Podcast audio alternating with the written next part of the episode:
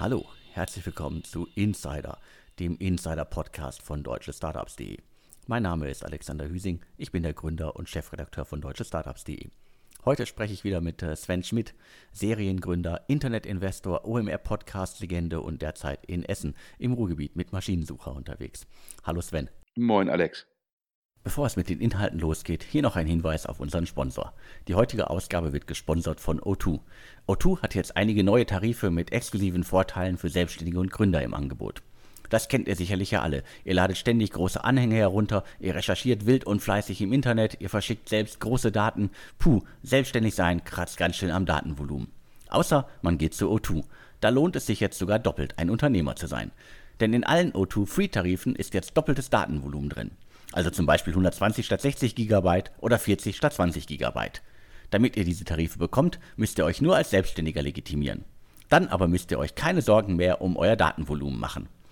Alles zur Aktion findet ihr auf www.o2.de/selbstständige. Den Link und alle Infos zum Sponsor findet ihr wie immer auch in den Infos zum Podcast auf allen Plattformen.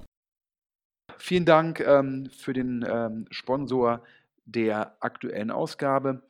Vielleicht ähm, von mir noch eine Nachricht. Ähm, äh, ich habe ja mit dem Alexander diesen Podcast hier seit anderthalb Jahren oder sogar fast ein Dreivierteljahren wöchentlich gemacht. Ähm, wir haben uns entschieden, dass wir den demnächst zweiwöchentlich machen. Das, und zwar abwechselnd mit dem anderen Format vom Alexander. Woran liegt das? Ähm, zum einen daran, dass ich aktuell ähm, mit Maschinensucher einfach operativ sehr viel zu tun habe. Zum anderen ähm, auch das andere Format vom Alexander ähm, sehr, sehr erfolgreich ist und dementsprechend bietet es sich halt an, ja, alle zwei Wochen DS Insider, alle zwei Wochen das andere Format vom Alexander und damit gibt es dann wie gewohnt jeden Montag einen Podcast. Aber jetzt fangen wir direkt an äh, mit ja, mehr Details zur aktuellen Dash-Dash-Runde. Alex, wir hatten ja ähm, als erste damals vermeldet, exklusiv, dass Excel in Dash-Dash investiert, eine ähm, Portfoliofirma äh, von, von Sherry. Ähm, was machen die? Die machen äh, letztendlich Programmieren einfacher. Ähm, das heißt, da wird sozusagen die Hürde, die, die manche Leute empfinden, wenn sie programmieren lernen sollen, müssen, dürfen, die wird gesenkt. Da gibt es global mehrere Anbieter. Da gibt es auch welche, die sind schon, glaube ich, knapp ein Jahrzehnt am Markt, die versuchen, ähm, Programmieren zu vereinfachen, beziehungsweise die Zeit, die man braucht, um Programmieren zu lernen, zu verkürzen. Und DashDash, da ist der neue Ansatz, die sagen, wir machen Programmieren so einfach wie ein Excel-Sheet bedienen. Und ähm, das heißt, es geht da darum, sicherlich ähm, um nochmal eine Usability-Innovation, um halt das Programmieren dort äh, noch ähm, ja, schneller erlernbar äh, ja, hinzubekommen. Und Alex, du hast jetzt die News zu der neuen Runde bei DashDash. Genau, es gibt Neuigkeiten zu DashDash äh, und zwar äh, wir haben, wie die Kollegen von Gründerszene auch entdeckt, dass äh, Lakestar äh, investiert hat bei DashDash. Äh, Lakestar, glaube ich, äh, muss man nur kurz erklären. Klaus Hommels gerade den Fonds zugemacht. Einer der wichtigsten deutschen, europäischen VCs und äh, die sind jetzt bei Dash Dash an Bord, gemeinsam mit dem äh, Visionaries Club. Über den äh, Fonds hatten wir auch in den vergangenen Ausgaben immer wieder gesprochen. Und äh, ganz erstaunlich, äh, Neil Reimer, äh, General Partner bei Index, der ist auch bei der Runde an Bord. Und äh, bisher gab es äh, nur, nur wenig äh, Details zur Runde. Das Unternehmen hält sich bedeckt. bisher wurde nichts offiziell verkündet. Aber wir können noch einige Hintergrundinfos zu der Runde liefern. Was muss man noch über Dash Dash wissen? Äh, die Gründer sind äh, die ehemaligen Eat First Macher. Die sind jetzt schon eine ganze Weile mit Dash Dash unterwegs. Äh, witzigerweise hatte mich äh, vorletzte Woche jemand nach Dash Dash gefragt, so, hm, was ist denn damit eigentlich los? Man hat lange nichts von denen gehört. Du hattest es erwähnt, äh, Sven, äh, Excel, Cherry Ventures, Atlantic Labs äh, haben schon 2018 äh, 8 Millionen Dollar in das Unternehmen gesteckt und seitdem war es auch sehr ruhig um Dash Dash. Deswegen gab es durchaus Stimmen im Markt so, hm, was passiert denn da eigentlich, wann kommt denn da was? Und äh, mit der Runde jetzt, äh, mit dem Einstieg von Lakestar, die sich mal eben ja auch äh, 17,3 Prozent am Unternehmen gesichert haben, gibt es jetzt große Neuigkeiten. Und äh, Sven, du hast auch noch ein paar Hintergründe zur Runde gehört. Vielleicht für die Hörer. Ähm, ist natürlich ein spannender Markt, wenn man sagt, man macht Programmieren einfacher und wenn man natürlich dann die eigene Lösung als Standard etabliert, ist natürlich auch potenziell hochprofitabel.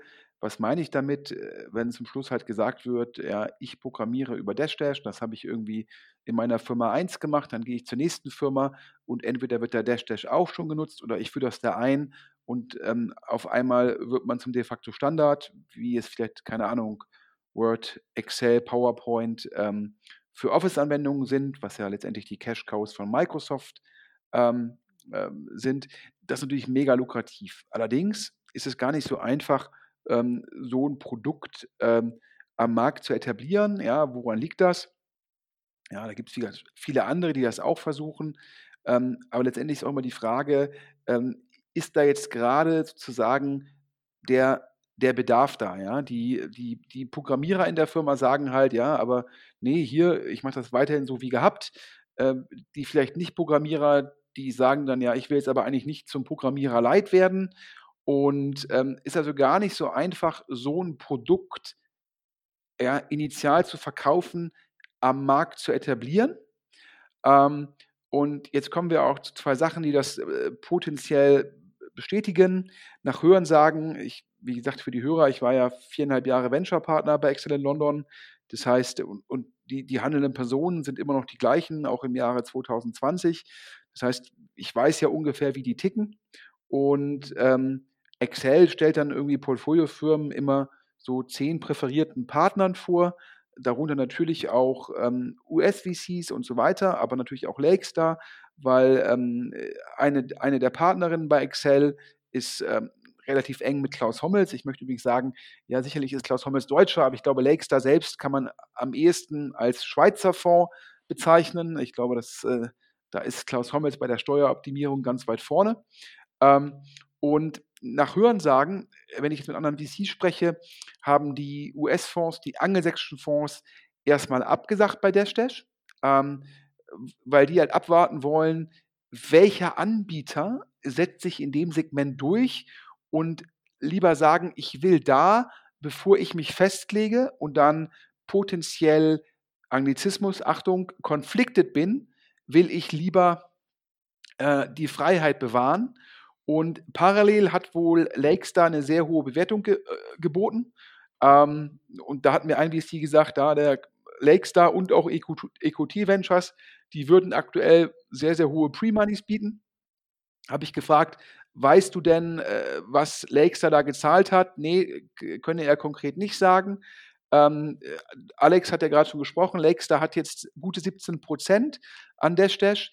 Die, das Stammkapital ist ähm, erhöht worden, ja, um knappe 16.000 Euro auf knappe 62.000 Euro. Das heißt also, ähm, gab eine Verwässerung um so gute 25 Prozent.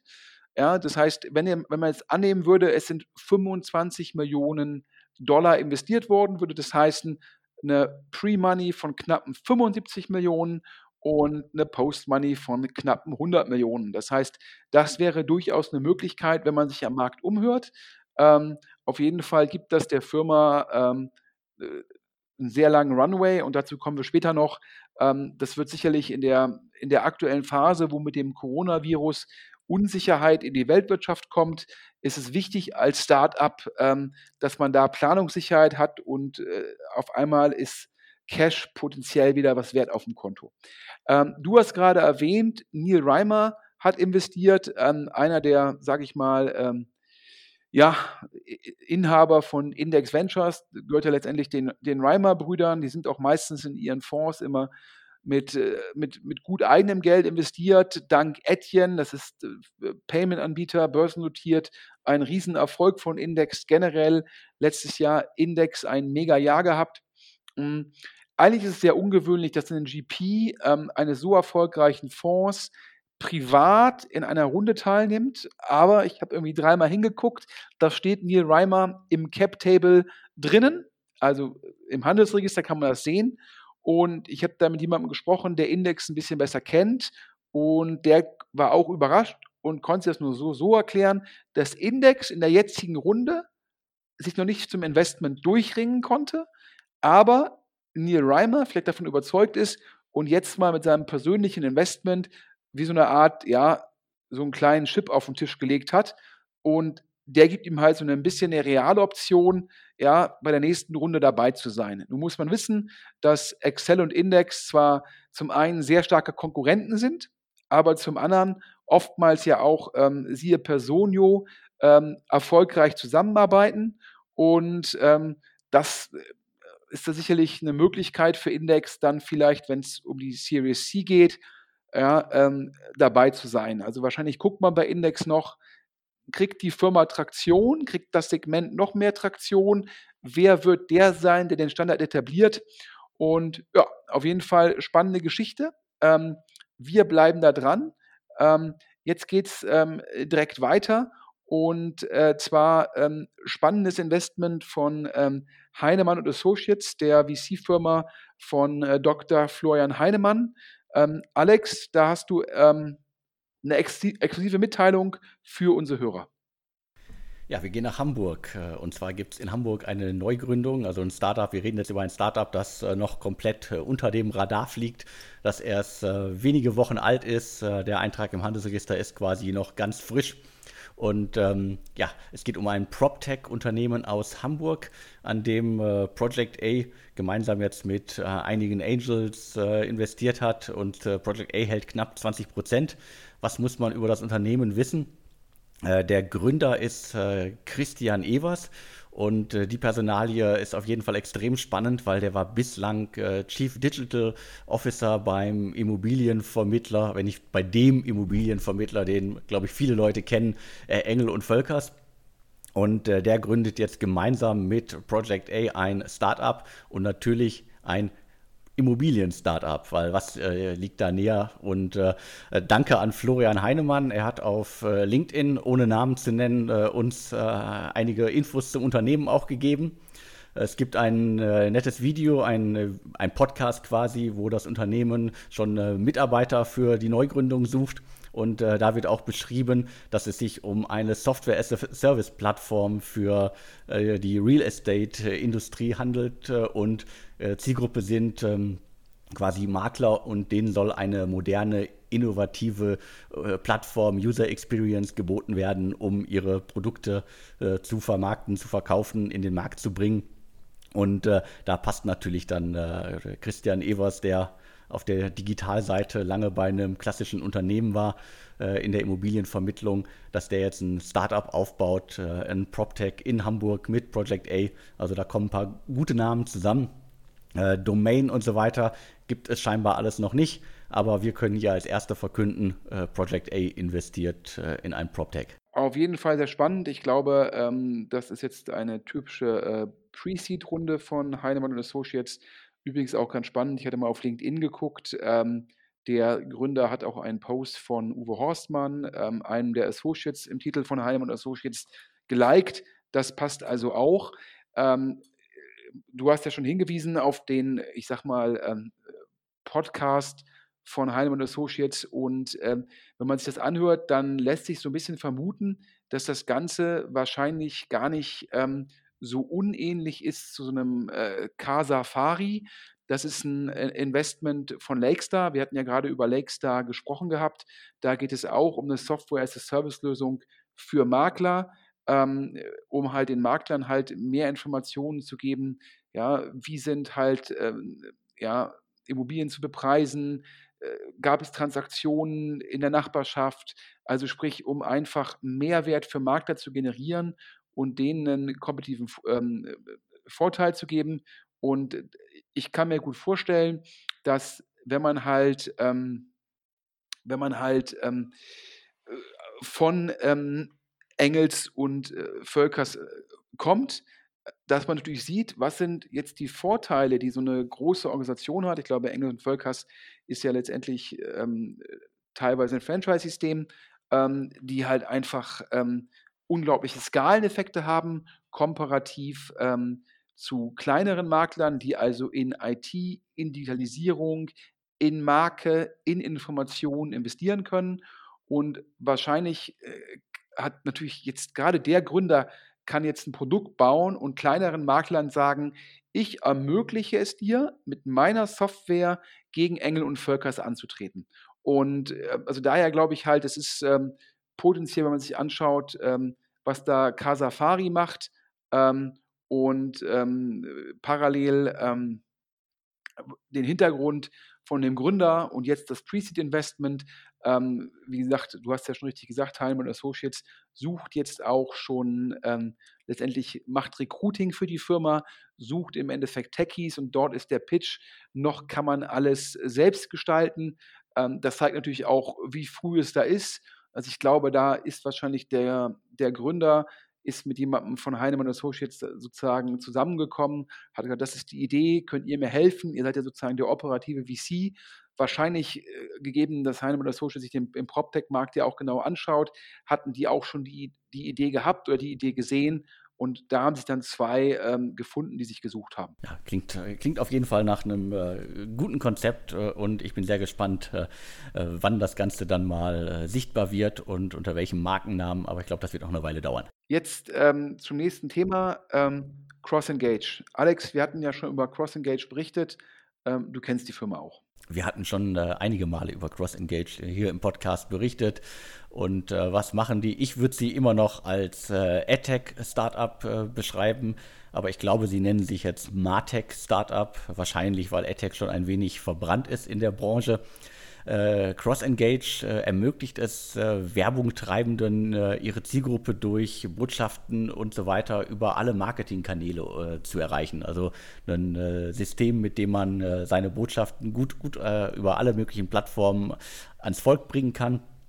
2015 gegründet und äh, das letzte große Lebenszeichen von Cross Engage äh, war eine Investitionsrunde von äh, 5 Millionen Euro. Und äh, ich hatte mir das Unternehmen äh, neulich nochmal angeguckt. Äh, ich mache ja immer mal wieder gerne auf deutsche Startups so einen kleinen Cap-Table-Check. Und äh, bei Cross Engage sind äh, Namen wie Vorwerk Ventures, äh, Early Bird, Project A, die IBB Beteiligungsgesellschaft, Cavalry Ventures, Capnemic Ventures, Ventec und so weiter mit an Bord.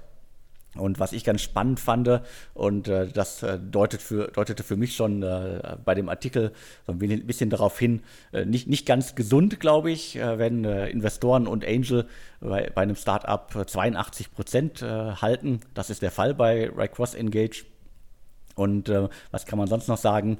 Die 5 Millionen Runde hatte ich gerade angesprochen. Vorher waren, glaube ich, auch schon rund 10 Millionen in das Unternehmen geflossen. Und äh, ich glaube, sie hatten auch relativ lange, das war auch, äh, das hatten wir auch im Podcast gesagt, relativ lange gebraucht, um diese Runde äh, zuzukriegen. Ich glaube, die waren ein bisschen nervös äh, und hatten sich danach auch mehrmals bei uns gemeldet. Gab, glaube ich, ein bisschen äh, Drama im Hintergrund. Und ich glaube, jetzt gibt es noch mehr Drama. Ja, ich glaube, das Drama ähm, beim letzten Mal ähm, basierte darauf, dass sich das Cap Table, also die Bestandsinvestoren, ähm, dass es da teilweise hm, unterschiedliche Ansichten gab, ähm, teilweise auch unterschiedliche Ausgangssituationen. Manche VCs haben noch irgendwie viel trockenes Geld in einem Fonds, manche haben nur noch weniges trockenes Geld, also Geld, was bisher nicht angefasst worden ist, was noch investiert werden kann im Fonds. Ähm, manche VCs haben irgendwelche Rockstars, Rockstar-Portfoliofirmen im Fonds, denen, auf die sie lieber das Geld ausgeben. Manche VCs sozusagen haben trockenes Kapital und äh, haben jetzt nicht so spannende Möglichkeiten, das Geld auszugeben. Und so hat man dann im Cap-Table nicht unbedingt die gleichen Anreizsysteme, nicht unbedingt die gleichen Voraussetzungen. Und äh, dann ist es immer sehr schwer zu sagen, wir machen jetzt eine interne Runde. Ähm, Im Fall von Cross Engage hat das damals dann doch geklappt.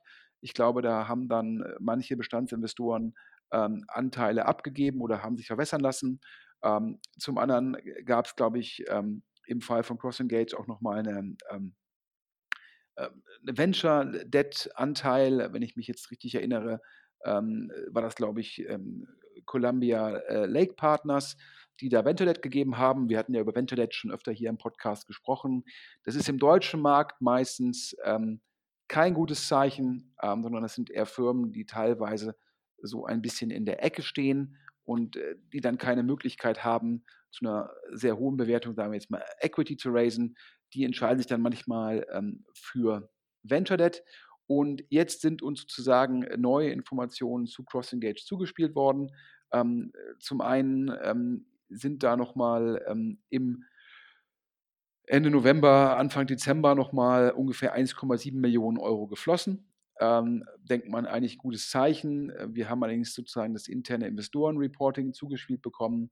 Und ähm, ja, es zeigt sich weiterhin, dass, ähm, dass das ein Produkt ist, äh, ob ich es jetzt AdTech nenne oder ich nenne es, ich glaube, sie selbst nennen sich jetzt Martech von Marketing Tech. Ich glaube, es liegt daran, dass äh, der Begriff AdTech so ein bisschen verbrannt ist. Also muss ich gucken, dass ich äh, mich damit nicht assoziiere und dann sage ich lieber Martech. Ähm, also wir haben die Investorenunterlagen zugespielt bekommen und äh, da muss man ganz klar sagen, ähm, dass die Firma weiterhin einen sehr hohen Burn hat. Wir reden hier letztendlich, äh, also unter, unter, anderem sind auch uns äh, BWAs ähm, zugespielt worden. Äh, für letztes Jahr hat CrossEngage einen Umsatz gemacht von 1,2 Millionen Euro und äh, dabei ein vorläufiges Ergebnis von 4,3 Millionen. Das heißt also platt gesagt, ähm, äh, Kosten von 5,5 äh, Millionen, denen entgegenstehen nur Umsätze von 1,2 Millionen. Das führt dann halt zu 4,3 Millionen Verlust. Ähm, also kann man relativ sagen, ja, es sind ungefähr so 350.000 Euro Burn im Schnitt pro Monat, also relativ anständig. Und ähm, das führt auch dazu, obwohl die Firma jetzt noch ähm, gut Cash auf dem Konto hat, dass wenn der Burn so bestehen bleibt, dann muss sicherlich in ähm, Q2 äh, nochmal Geld aufgenommen werden. Und äh, nach den uns vorliegenden Informationen ist es so, dass CrossEngage plant, mit, äh, mit anderen Martech-Firmen, also Marketing-Tech-Firmen oder Ad-Tech-Firmen, letzteres hören die nicht so gerne, zusammenzugehen, ähm, wahrscheinlich um Skaleneffekte zu erzielen, um Synergien zu erzielen, ja, um vielleicht auch äh, das Produktportfolio noch besser aufzustellen. Und dafür braucht man jetzt von den Bestandsinvestoren halt äh, eine Finanzierungszusage. Ähm, und nach meinem Verständnis, da habe ich eine Quelle, die mir sagt, dass auch die ein, zwei Firmen, die übernommen werden sollen, sind auch noch nicht Cashflow-positiv. Das heißt, die Bestandsinvestoren müssen dann Cross-Engage weiter finanzieren und halt auch die ein, zwei Firmen, die übernommen werden sollen. Und das ist natürlich jetzt, wir kommen später nochmal zum Thema Coronavirus, ähm, ist das sicherlich ein, ähm, ein durchaus dickes Brett. Alex, du hast es ja gesagt, im Bereich des Cap-Table-Checks ähm, auf deutsche Startups. Es ist ja schon so, dass die Gründer, die Geschäftsführer von CrossEngage nicht so viele Anteile halten. Wenn jetzt nochmal eine größere Runde gemacht wird, kommt es zu einer weiteren Finanzierung. Irgendwann muss ich dann die Gründer auch noch mit ESOP äh, incentivieren, damit dann die Anreizsysteme bestehen bleiben. Also ähm, ja, und also ich drücke da natürlich oder wir drücken natürlich weiterhin da dem Team alle Daumen, aber der AdTech und MarTech-Bereich, der bleibt halt irgendwie äh, sehr schwierig. Und ähm, ja, wir haben hier auch zugespielt bekommen, ähm, die, die Kundenzahlen. Ähm, und da muss man einfach sagen, ähm, ja, das ist, ähm, die sind jetzt in Q4 nicht gestiegen. Ähm, und äh, vor allem, ja, CrossEngage kommuniziert einen ARR, also Annual Recurring Revenues, und zwar under contract. Was heißt es? Ähm, da wird gesagt, wenn ich jetzt irgendwie einen Dreijahresvertrag mache, keine Ahnung, 10 im ersten, 10.000 Euro pro Monat im ersten Jahr, 15.000 im zweiten, 20.000 im dritten, um jetzt einfach nur ein Beispiel zu geben, dann werden dafür die 20.000 angesetzt und nicht der Durchschnittswert und auch nicht der aktuelle Wert. Und deshalb, das habe ich zum ersten Mal in dem Deck gesehen. Da wird differenziert zwischen Annual Reoccurring Revenues under Contract versus Annual Reoccurring Revenues charged, also berechnet. Und äh, da ist die Quote von Cross-Engage unter zwei Drittel. Ich glaube, im aktuellen Investorendeck stehen da 64 Prozent. Ähm, also anders ausgedrückt, ähm, ja, letztendlich ist da der ARA under Contract das ist so ein bisschen bösartig, äh, ein, Blick in die Zukunft. Und zwar teilweise nicht in die Zukunft in den nächsten Monat, sondern ein Blick ins übernächste Jahr oder ins dritte Jahr. Also daher, da guckt man schon, dass man sich nach außen sehr gut darstellt, aber zum Schluss hat man ähm, im Dezember nur 120.000 Euro Umsatz gemacht, weiterhin sozusagen einen Burn von 330.000 Euro. Ähm, da bin ich mal gespannt. Meine persönliche These ist es, ja, das hängt jetzt sehr stark davon ab, was äh, die Bestandsinvestoren und da haben wir zum einen Early Bird und zum anderen ähm, auch äh, Heinemann und Associates, ähm, wie bereit die sind, das durchzufinanzieren. Ähm, da muss man sagen, ähm, Early Bird äh, ist da teilweise, ähm, die sind da teilweise bereit, da nochmal ähm, Themen, an die sie glauben, sehr lange zu finanzieren, allerdings auch immer den Ruf zu haben, dass sie dann die Investoren und die Angel, die nicht mitziehen wollen, wenn dann teilweise auch sehr hart rausverwässert, was dann sicherlich teilweise auch situationsbedingt ist. Ähm, ich glaube, ähm, dass das bleibt da sehr spannend. Wir drücken dem Team alle, alle Daumen, aber es ist natürlich nicht einfach. Finanzierungsrunde, Merger, ja, Kundengewinnung und alles unter der bestehenden Unsicherheit des Einflusses des Coronavirus, Alex. Das ist schon so ein bisschen wie, ja, äh, ja wie irgendwie, ähm, ich würde sagen, ähm, das ist schon irgendwie ein, da muss man schon, da muss man schon dicke Eier haben und da, da darf der Tag wahrscheinlich irgendwie, da muss der Tag 24 Stunden haben, um das hinzubekommen. Und äh, wahrscheinlich, äh, ja, sonst, so, Monate, wo, da, wo man dann als Gründer auf der Matratze unterm Tisch schläft, um, ja, das ist ein dickes Brett, um das irgendwie auf die Reihe zu bekommen. Also das klingt nach äh, ziemlich vielen Herausforderungen. Ich finde es ja spannend, äh, wenn man hingeht und sagt, man, äh, es gibt sicherlich noch äh, zwei, drei andere AdTech, MarTech-Unternehmen, die zu uns passen können. Wenn man das gemeinsam mit Investoren, äh, den eigenen und den Investoren und Gründern der anderen Unternehmen hinkriegt, dann ist das sicherlich irgendwie eine, kann das eine gute Sache werden. Aber wenn halt alle irgendwie äh, eher Probleme haben und eher quasi nur kurzfristig handeln können, dann ist auch das extrem schwierig. Aber ich drücke da auch die Daumen. Äh, ich glaube, es sind über 50 Mitarbeiter, die Cross-Engage gerade hat. Und äh, haben ja sozusagen da schon einiges erreicht. Aber es fehlt, glaube ich, so die große Stellschraube, um da noch was Großes rauszumachen. Im Reporting steht 43 Mitarbeiter Ende Dezember. Ähm, ja, ich glaube, also generell sind Merger unter Startups immer sehr, sehr schwierig. Ja, woran liegt das? Da geht es um Egos von Gründern, da geht es um Egos von VCs, da geht es darum, welche Bewertung, wie setzt man die Bewertung an, in welchem Verhältnis mercht man, wer führt danach die Firma. Meistens kleine Firmen, wo keine der Firmen die Kapazitäten hat für, äh, für Legal, für Post-Merger Integration. Also das ist, äh, ich sag mal so, äh, Merger von kleineren Startups, das ist ähm, per se schon ähm, echt ein dickes Brett. Wenn man dann auch agiert in der Phase, wo man noch Fundraising machen muss und potenziell beide Seiten Fundraising machen müssen, ähm, das macht es noch schwieriger. Und wenn ich dann auch sehe, ähm, dass ja diese Firmen auch sicherlich so vor Herausforderungen stehen. Das ist der, sozusagen der dritte Faktor. Und zu dem allen kommt jetzt noch, zumindest seit zwei, drei Wochen, ähm, die Unsicherheit, die der Coronavirus in Finanzierungsrunden und so weiter bringt. Das alles zusammen das ist dann schon, ähm, ja, also es ist dann schon fast irgendwie äh, Zehnkampf mit allen Disziplinen zeitgleich und nicht auf einer Tatanbahn, sondern ähm, auf einem äh, vereisten See, äh, wo es gerade draußen taut. Ja, also, ähm, boah, ähm, wir drücken ganz, ganz fest die Daumen ähm, und schauen mal, äh, was ja schon spannend ist, ja, man muss ja denken, dass der Namenspartner von Heinemann Associates, der Florian Heinemann, der ist ja immer sehr oft als Marketinggott oder Online-Marketing-Papst bezeichnet worden. Ähm, aufgrund dessen, dass er sicherlich dabei Zalando in der Anfangsphase in dem Segment sehr viel Wert gestiftet hat. Und dann hat ja ähm, seine VC-Firma sehr, sehr stark in, in, in AdTech investiert. Damals hieß es nur AdTech, nicht Martech. Ähm, und wenn man sich mal anguckt, ähm, was daraus geworden ist, ähm, da muss man sagen, dass trotz der ähm, äh, Sektorkompetenz ähm, von Herrn Dr. Heinemann.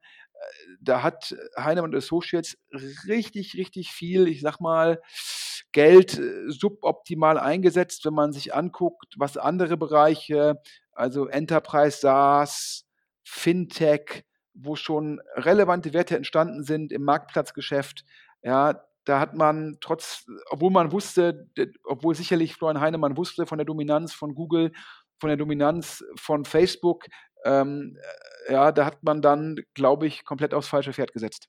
Wahrscheinlich, äh, aber wahrscheinlich ist auch äh, die Zeit dann irgendwann mal vorbei für bestimmte Themen, wenn es halt keine technischen Neuerungen gibt, wenn es keine neuen Plattformen gibt und so weiter.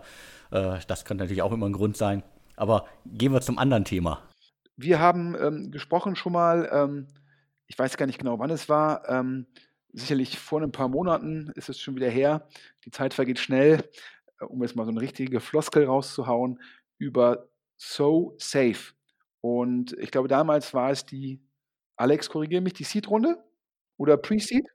Genau, die Seed-Runde würde ich es nennen, oder äh, einige nennen es mittlerweile ja Pre-Seed, aber ich glaube, es äh, war auf jeden Fall, man darf es Seed-Runde nennen. Und wir haben darüber berichtet und ähm, SoSafe macht letztendlich eine Software-as-a-Service-Lösung, um Mitarbeiter von Firmen in Cybersecurity, also digitaler Sicherheit, zu schulen. Da geht es, glaube ich, darum, dass Mitarbeiter verstehen, wie müssen sie mit E-Mails von Dritten umgehen, also Stichwort Ransom-Software, wie müssen sie mit Passwortthematiken umgehen, ähm, einfach um zu sagen, dass natürlich neben, sage ich mal, Hacking kann ja auf technischer Natur sein, indem man einen Hacker von außen in die Systeme eindringt, aber es gibt ja auch immer die soziale Komponente im Hacking, ähm, wo man halt einfach, äh, wo Mitarbeiter geschult werden müssen, damit halt dort letztendlich keine falschen Entscheidungen getroffen werden. Und das ist das Segment, was SoSafe bedient. Und wir hatten ja, glaube ich, berichtet, dass Global Founders, also der VC-Arm von Rocket Internet, dort investiert hat. Genau, also äh, es ist eine ganze Weile her. Äh, du hast das äh, Unternehmen ja schon perfekt beschrieben. Ich würde immer noch das Schlagwort an E-Learning fallen lassen, weil es, glaube ich, ganz gut zum, zum Trendthema passt. Also zwei Trendthemen unter einem Dach, also Cybersecurity und E-Learning. Und wir können jetzt hier exklusiv verkünden, dass es eine Pre-Series A-Runde bei SoSafe gibt. Und ähm, Global Founders Capital investiert jetzt nochmal eine siebenstellige Summe in das Unternehmen. Warum Pre-Series A? Also deutet ja darauf hin, dass es eine größere Runde gibt. Und ich glaube, es läuft richtig gut bei SoSafe. Weil, äh, wie wir mitbekommen haben, äh, schreibt das Unternehmen seit dem äh, Sommer 2019 bereits äh, schwarze Zahlen. Die haben jetzt knapp 40 Mitarbeiter, äh, sind noch ein ganz junges Start-up, sitzen in Köln und äh, ich finde, das ist auf jeden Fall mal eine, eine, eine Meldung wert. Also ein Startup, das es äh, schafft, in kürzester Zeit äh, schwarze Zahlen zu schreiben, äh, das Global Founders Capital überzeugt, äh, noch weiter der, in das Unternehmen zu investieren und äh, wahrscheinlich jetzt im Zuge dieser Runde an einer größeren Runde arbeitet, um dann nochmal richtig auftrumpfen zu können. Ja, es hört sich auf jeden Fall alles sehr, sehr gut an. Ähm, es gibt ja immer das Zeichen, wenn jetzt eine wenn es eine reine interne Runde gibt, immer die Fragestellung, ähm, ist das gut oder schlecht? Das sind eigentlich immer die beiden Möglichkeiten. Äh, das schlechte Szenario, das ist immer die Bridge. Und das gute Szenario ist es, wenn ein Bestandsinvestor in jedem Fall die Anteile ausbauen will. Und immer, wenn Firmen schon profitabel sind, stark wachsen und es kommt zu einer internen Runde, immer ein Zeichen, dass ein Bestandsinvestor mehr Anteile will. Ähm, in dem Fall wahrscheinlich die Möglichkeit, jetzt mit dem Extrakapital für SoSafe das Wachstum weiter zu beschleunigen. Wenn das weiter beschleunigt werden kann, ähm, dann die Möglichkeit, mit einem äh, sehr, sehr guten Investor die nächste größere Runde zu machen. Ähm, ich persönlich finde das Modell sehr attraktiv. Ich finde den Zeitpunkt sehr gut. Allerdings muss man auch sagen, die Markteintrittsbarrieren sind natürlich jetzt nicht so, so, so, so groß. Klar, es gibt Skaleneffekte, aber wahrscheinlich muss man eine Brand aufbauen, dass man halt assoziiert wird mit ja, äh, statt irgendwie, dass der TÜV dann ein Produkt auslegt, muss man sagen, yo, für digitale Sicherheit, das ist so safe. Ja? Und äh, das finde ich ähm, sicherlich dann die Aufgabe jetzt auch mit der weiteren Finanzierung. Ich musste übrigens grinsen. Ich dachte ja immer bisher Pre-Seed, siehe das Investment jetzt von Heinemann Associates in die neue PropTech-Firma aus Hamburg, dann Seed und dann ja immer Series A. Aber jetzt gibt es auch nochmal die Pre-Series A. Das heißt, also demnächst ist dann die Series B die fünfte Runde, ja, nach Pre-Seed, Seed, Pre-Series A, Series A und dann kommt die Series B. Ja, ähm, das zeigt mir, ähm, dass äh, ja, ich werde richtig alt, um weiter mit Floskeln ähm, ähm, um mich herzuwerfen. Aber es freut mich sehr, ähm, dass da in Köln scheinbar eine sehr, sehr erfolgreiche äh, Firma entsteht. Ähm, alles gute Indikatoren und äh, digitale Sicherheit auch ein Thema, was wahrscheinlich relativ krisensicher ist, ähm, weil das ja ein Thema ist, äh, wo äh, viele Chief Digital Officer oder auch äh, viele CIOs ähm, sagen, wie kann ich das lösen, wie kann ich das in meine Organisation rantragen, denn äh, digitale Sicherheit, das fängt beim Handy vom, ähm, vom Mitarbeiter an, geht weiter über den Laptop, äh, aber auch über den Desktop, geht darum, wenn jemand anruft und versucht, den Mitarbeiter in irgendwas reinzuquatschen. Ähm, das ist ein akutes Thema, wo ich halt glaube, ähm, dass auch da, auch in der Krisensituation, die Budgets vorhanden sind. Und äh, daher, ähm, ja, würde ich sagen, gutes Thema, guter Rückenwind und großen Glückwunsch nach Köln. So, und jetzt haben wir schon äh, einige Male, hast du es angesprochen, äh, Corona, äh, äh Covid-19 beschäftigt die Branche weiter. Wir haben in der vergangenen Ausgabe schon äh, darüber gesprochen, über die Auswirkungen auf äh, verschiedene Segmente, unter anderem die Travel-Startups im Lande. Und es gibt jetzt nochmal ein, ein Update und unter anderem, weil Sequoia, ein großer Kapitalgeber auf Medium, einen längeren Post zum Thema geschrieben hat. Und ich glaube, es kommen keine harte Zeiten auf die Startup-Szene zu, aber es wird sich jetzt in den letzten nächsten Tagen wird sich einiges verändern, äh, das äh, sicherlich man, glaube ich, Anfang des Jahres noch nicht gedacht hätte. Ja, also erstmal vielleicht für die jüngeren Hörer, ähm, hier unter, unter unseren Hörern, ähm, Alex, du erinnerst dich sicherlich auch, es, äh, Sequoia hat ähm, nach der Finanzkrise 2008, 2009 oder zu der Finanzkrise 2008, 2009 ähm, eine berühmte Präsentation oder in der Zwischenzeit berühmte Präsentation an die Portfoliofirmen geschickt von Sequoia und die hieß, glaube ich, äh, RIP äh, Good Times, also Rest in Peace Good Times. Das war damals eine Warnung an Startups, ähm, dass der Markt sich halt grundlegend verändert.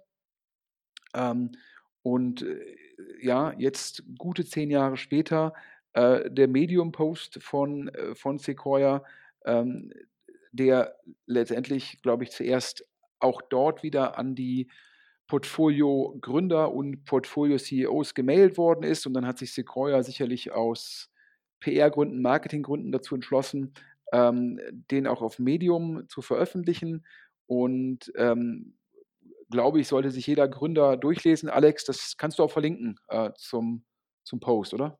Genau, den verlinke ich auf jeden Fall, damit äh, alle direkt äh, über die Infos zum Podcast, zum äh, Artikel kommen. Und der Alex hat das eben so, sage ich mal, nett formuliert. Sequoia ist sicherlich ja mit Benchmark, ähm, ja, äh, Excel und Co. der führende, vielleicht sogar äh, wirklich der, der, der führende VC in den USA. Also Benchmark sicherlich im, sage ich mal, Series A-Bereich ähm, äh, führend, aber Sequoia deckt mehrere Bereiche ab, ist auch nochmal relevant größer.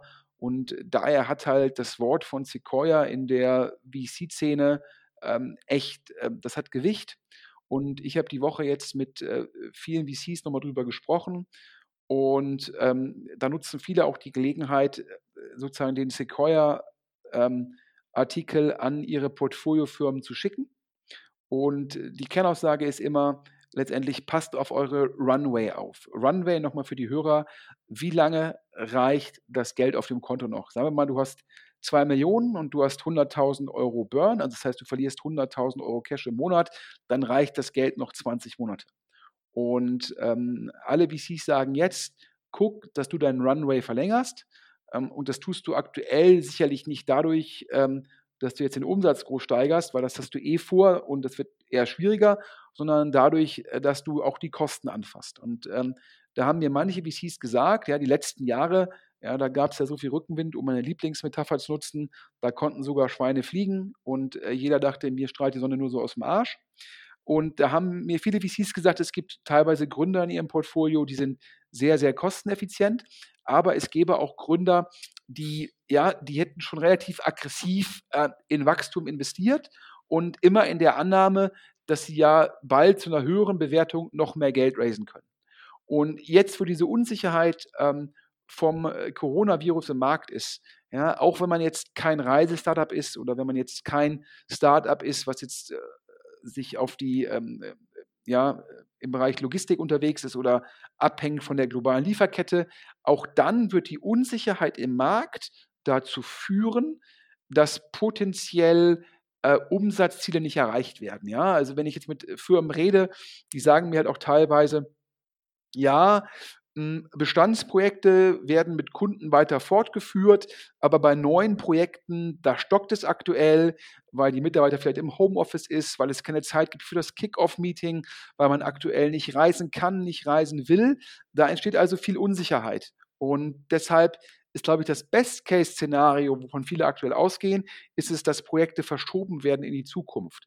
Aber allein dieses Verschieben führt dazu, dass man vielleicht die Zahlen, die man für Q2 geplant hat, erst in Q4 erreicht. Und ähm, dementsprechend ähm, sagen da alle VCs zu ihren Portfoliofirmen, achtet ein bisschen auf euer Geld. Und ein VC hat mir gesagt, der hatte unseren Podcast gehört, Alex, wo wir exklusiv die Runde von äh, Planes and Lanes durch Battery Ventures verkündet haben. Der hat mir gesagt, guck mal zum Beispiel Planes and Lanes, super von denen noch die Runde gemacht zu haben. Und jetzt kann das aber, aber B2B Travel, ja, aktuell de facto fast tot. Ja, ich glaube, liebe Hörer, ihr habt mitbekommen, die Lufthansa grounded, glaube ich, die Hälfte der Flotte, also 350 Maschinen sind am Boden. Ähm, das zeigt dir, was wie, wie stark aktuell weniger gereist wird. Das zeigt das auch. Das ist natürlich für einen Travel Perk, für einen Comtravo, für einen Planes Lane extrem problematisch. Und der VC hat gesagt, ja, wahrscheinlich wird Planes Lanes jetzt erstmal bei Neueinstellungen auf die Bremse treten, um mit dem Geld von Battery genügend Runway zu haben, bis der, bis der Rebound wieder da ist. Das heißt, ja, zum einen muss dann die Situation mit Corona unter Kontrolle sein und dann dauert es halt auch immer ein bisschen, bis dann die Reisetätigkeit ähm, wieder beim Peak ist. Und das war eigentlich durch die Bank die Aussage von den VCs, die hörten sich die Woche schon so ein bisschen skeptischer an als die Woche vorher. Ja, wahrscheinlich die Woche vorher haben sich nur die skeptisch angehört, die halt Travel-Startups haben, die halt an zyklisch oder, oder, oder Portfoliofirmen, die an zyklische Industrien verkaufen oder an Firmen, die halt äh, potenziell von der Logistikkette abhängig sind. Und die Woche jetzt haben halt auch andere gesagt, da muss man jetzt mal gucken, wozu die Unsicherheit im Markt führt. Und da ist es besser, ja, wenn die Startups ihren Runway verlängern, denn ja, ähm, ich glaube, der, der, der, der Gründer von Bridgewater Associates hat vor ein paar Wochen gesagt, ähm, Cash ist Trash, ja, Negativzinsen, Geldflut und so weiter. Und die Woche habe ich jetzt wieder ein, zwei Mal gehört, Cash is King. Das heißt, wenn man Geld auf dem Konto hat, kann das auch einen sehr starken Wert darstellen. Ja, da kamen wieder solche Sprüche wie, wie Last Man Standing. Ähm, nach dem Motto, jetzt kommt die Krise, das wird manche Leute erwischen. Wenn man aber zum Schluss überlebt, kann das auch eine Chance sein. Und ähm, ja, das ist sozusagen die, aktuelle Einschätzung, die ich äh, da von VCs höre. Ich kann das noch ergänzen, das sagen VCs natürlich nicht so laut, aber VCs, die selbst noch Geld haben, die gucken dann meistens immer, dass sie erstmal ihre Portfoliofirmen in Anführungsstrichen verteidigen. Das heißt, in der Sekunde, wo ich weiß, es kommt eine Krise und ich habe vielleicht noch 40, 50 Prozent des Geldes in meinem Fonds nicht investiert. Normalerweise würde ich sagen, ich habe jetzt noch, ich mache jetzt noch vier, fünf Investments und das restliche Kapital, das behalte ich für Folgerunden. In Zeiten der Unsicherheit ähm, ist es oft mal sinnvoller zu sagen, ich mache jetzt keine neuen Investments, sondern gucke, dass ich mit dem bestehenden Geld notfalls die internen Runden meiner Portfoliofirmen finanzieren kann. Ähm, und ich habe von einem Family Office gehört, die ähm, auch in Tech-Firmen investieren und die sind jetzt die Woche geguckt, wie viel Cash brauchen unsere Portfoliofirmen noch im schlimmsten anzunehmenden Fall, also dem sogenannten Worst Case, ähm, und wie stellen wir das Cash dar? Das heißt, da wird schon teilweise eine Krisenplanung gemacht ähm, und das natürlich alles letztendlich durch die Unsicherheit bedingt, weil halt keiner aktuell sagen kann, ja, wie lange dauert das, ja, wann kehrt die Normalität wieder zurück? Ja, hoffen wir, dass äh, die Normalität zurückkehrt. Im Moment sieht es ja eher nicht danach aus. Äh, über die Ticker ging, ging, ja auch gerade, dass äh, auch in Deutschland jetzt äh, die äh, Empfehlung kommt, Veranstaltungen mit über 1000, Mitarbeiter, 1000 Mitarbeitern, 1000 Gästen abzusagen. Das heißt, äh, South by Southwest ist gerade abgesagt worden, die Internet Expo ist abgesagt worden. Ja, bei der OMR braucht man sich jetzt, glaube ich, dann auch keine Hoffnung machen, dass sie stattfindet, äh, wenn es nach dem jetzigen Stand geht. Äh, und äh, wahrscheinlich wird es dann auch in den nächsten Wochen die ersten Geisterspiele in der Bundesliga geben. Und äh, du hast es angesprochen, also die Kette der Unternehmen, die betroffen ist, die wird ja dann immer größer. Wenn Travel-Startups äh, keine Leute mehr suchen, dann trifft es äh, zuallererst die HR-Startups äh, im Lande. Äh, da hatten wir auch immer wieder darüber gesprochen, dass in äh, schlechten Zeiten halt HR-Startups darunter leiden werden und dementsprechend wird sich diese Kette dann auch weiter vorziehen und äh, am besten ist, wer, wer jetzt äh, Werbegelder ausgeben will, äh, gibt sie am besten im Podcast von deutschestartups.de auf aus. Äh, schreibt uns an äh, podcast.deutsche-startups.de, wenn ihr in diesem oder in äh, äh, dem Insider oder im News-Podcast werben wollt. wir haben noch Plätze zur Verfügung. Bringt eure Botschaft kostengünstig an den Mann, an die Frau. Und ja, damit glaube ich, haben wir jetzt genug schlechte Stimmung gemacht. Ja, aber ich muss noch ich muss mir noch einen Kommentar gönnen. Ähm, i also, ich glaube, ähm, ich finde natürlich so ein bisschen teilweise zumindest inkonsistent oder für mich nicht nachvollziehbar, äh, wenn zum einen gewarnt wird, nach Nordrhein-Westfalen zu reisen, ähm, und aber parallel zum Beispiel gestern Abend, äh, 'nen Fußballspiel mit irgendwie 50.000, Gladbach gegen Dortmund findet halt statt. Ähm, wenn halt, glaube ich, in München jetzt diese, äh, Internet World Expo heißt es, glaube ich, ähm, abgesagt wird, aber parallel ähm, äh, auch in München und Umgebung Fußballspiele stattfinden, teilweise Parteien zu Demonstrationen aufrufen, wo dann irgendwie scheinbar 8000 Leute kommen. Ähm, das ist für mich halt, ähm, ich kann da keine klare Linie erkennen.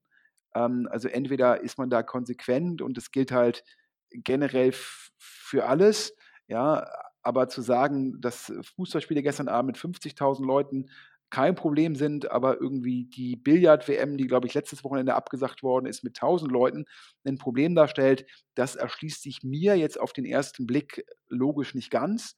Ähm, du hast gerade die OMR angesprochen. Ähm, ich glaube, die Hörer wissen, dass ich ja auch äh, in, in, dem Podcast nicht so regelmäßig, aber zumindest auch ähm, ab und zu mal Stammgast bin. Und nach meinem Verständnis äh, soll die OMR stattfinden. Ich glaube, die ist ja auch erst Mitte Mai. Das sind auch noch irgendwie zwei Monate hin und es gibt ja auch die These, dass in der Sekunde, ähm, wo das Wetter halt im Ende, wo der Frühling kommt oder vielleicht schon der frühe Sommer, ähm, dass es auch nochmal äh, positiv sich auswirkt.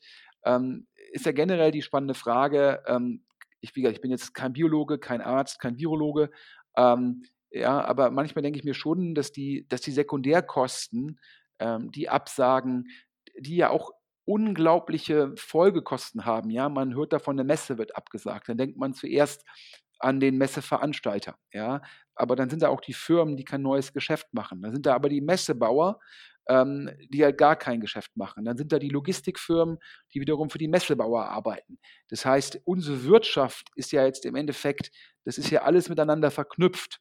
Und dazu kommt halt noch die globale Verknüpfung. Da sieht man halt natürlich auch, ja, dass dann halt letztendlich, äh, ich drücke da auf den Knopf und dann kommt es zu so einem Dominosteineffekt.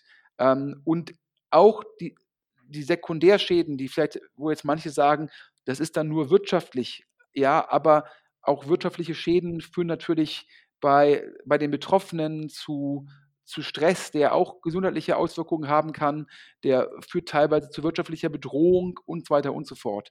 Das heißt, ich glaube, man muss da auch immer so ein bisschen abwägen zwischen, ja, was tue ich, um den Primärschaden gering zu halten, aber die Maßnahme darf natürlich zum Schluss keinen größeren Schaden haben, ja, über sekundäre Wirkungen.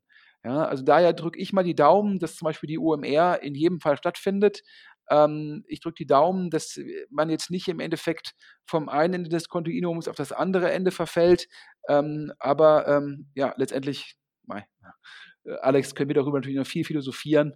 Das hat, glaube ich, jetzt keinen großen Einfluss auf das, was passieren wird. Sehr wahrscheinlich nicht, äh, aber wir können äh, die, die Branche weiter mit Neuigkeiten im Podcast bedienen und dafür sind wir da. Ja, und wer für uns Neuigkeiten hat, wer Themen hat, die wir besprechen sollen, gerne an podcast.deutsche Startups mailen oder aber auch auf dem anonymen Briefkasten oder dem Briefkasten, der dann anonym ist, auf der Webseite einwerfen. Und äh, nächste Woche kommt das Format vom Alex, die Startup News, die, glaube ich, jetzt schon irgendwie acht, neun, zehn Mal angetestet worden sind, die sehr, sehr erfolgreich sind. Und äh, da bringt der Alex euch nächsten Montag sozusagen äh, eine mehr als gute Wochenzusammenfassung. Genau, so ist es geplant. Und äh, ja, wir hören uns dann in äh, zwei Wochen wieder. Vielen Dank für die Infos, für die Ausführungen, für deine Einschätzung, Sven. Und äh, mir bleibt nur noch zu sagen und tschüss. Und tschüss, allen eine gute Woche. Bis dann.